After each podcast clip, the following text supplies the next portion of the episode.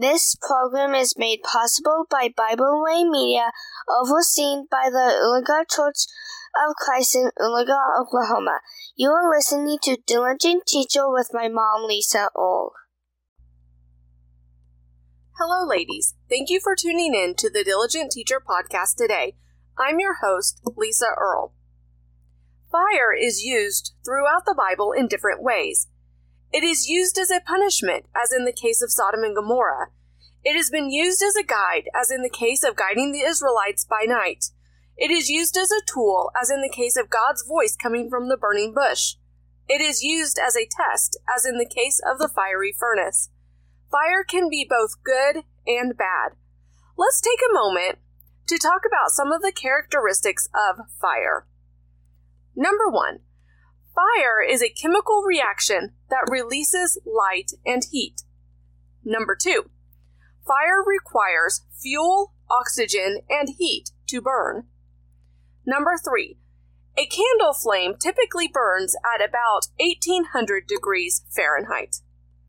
Number four, forest fires are extremely dangerous and destructive to humans and wildlife. Number five, Fire is an important ecological tool that can stimulate growth. And number six, fire can be stopped in three different ways remove the fuel, remove the oxygen, or remove the heat. Let's turn in our Bibles to Jeremiah chapter 20. This is a chapter that most of us are probably familiar with. Jeremiah here has been put into stocks by Pashur, a priest and chief governor, for prophesying in the name of the Lord. Pashur obviously did not like what Jeremiah was preaching, even though Jeremiah was preaching what God had told him to preach. Let's find out what happens next, verses 3 through 6. And it happened on the next day that Pashur brought Jeremiah out of the stocks. Then Jeremiah said to him, The Lord has not called your name Pashur, but Magor Misabib. For this says the Lord, Behold, I will make you a terror to yourself and to all your friends, and they shall fall by the sword of their enemies, and your eyes shall see it. I will give all Judah into the hand of the kings of Babylon, and he shall carry them captive to Babylon and slay them with the sword. Moreover, I will deliver all the wealth of this city, all its produce, and all its precious things, all the treasures of the kings of Judah. I will give into the hand of their enemies, who will plunder them, seize them, and carry them to Babylon. And you, Pashur, and all who dwell in your house shall go into captivity. You shall go into Babylon, and there you shall die and be buried there, you and all your friends to whom you have prophesied lies. Pashur was angry at Jeremiah for what he had preached, so much so that he had put Jeremiah in stocks.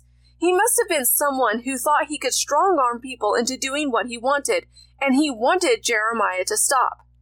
Strong arming must have worked for him, because he was clearly trying it with Jeremiah.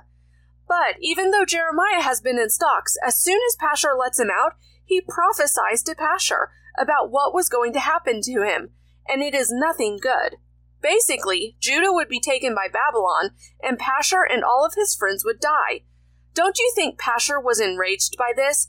He had just put this guy into stocks for prophesying what he didn't like, and now he is telling him that he and all of his friends would die and his kingdom would go to Babylon. Jeremiah was not to be strong armed, stocks or no stocks. The next section of verses is a prayer that Jeremiah offers to God, verses 7 through 13. O Lord, you induced me, and I was persuaded. You are stronger than I, and I have prevailed. I am in derision daily. Everyone mocks me. For when I spoke, I cried out, I shouted, Violence and plunder! Because the word of the Lord was made to me a reproach and a derision daily. Then I said, I will not make mention of him, nor speak any more in his name.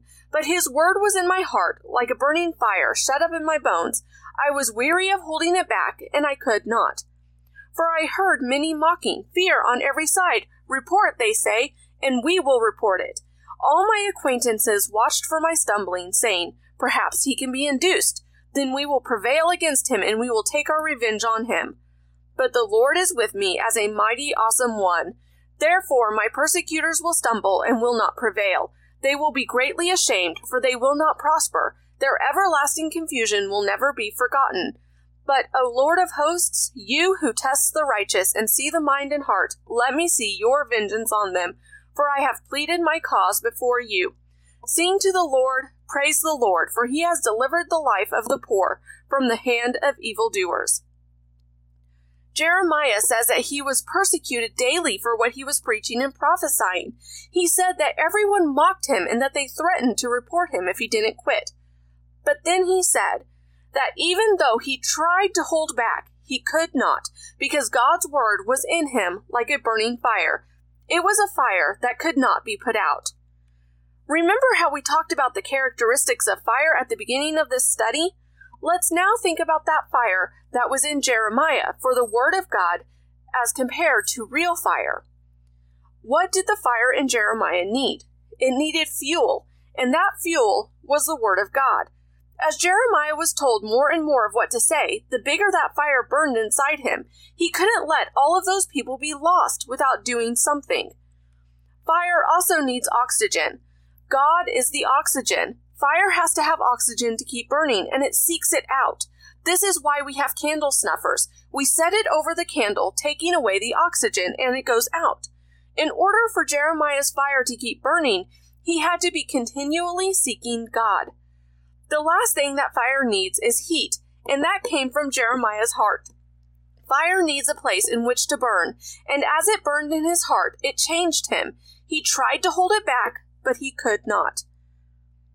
Jeremiah went through many persecutions when he was preaching and prophesying in the name of God. He was mocked and reproached for what he said to the people. Even so, God kept giving Jeremiah the words to say. He kept giving Jeremiah fuel. That fuel burned within him. He had to let the fire out. Jeremiah turned to God, the oxygen, when he needed help or comfort, and God helped him to prevail.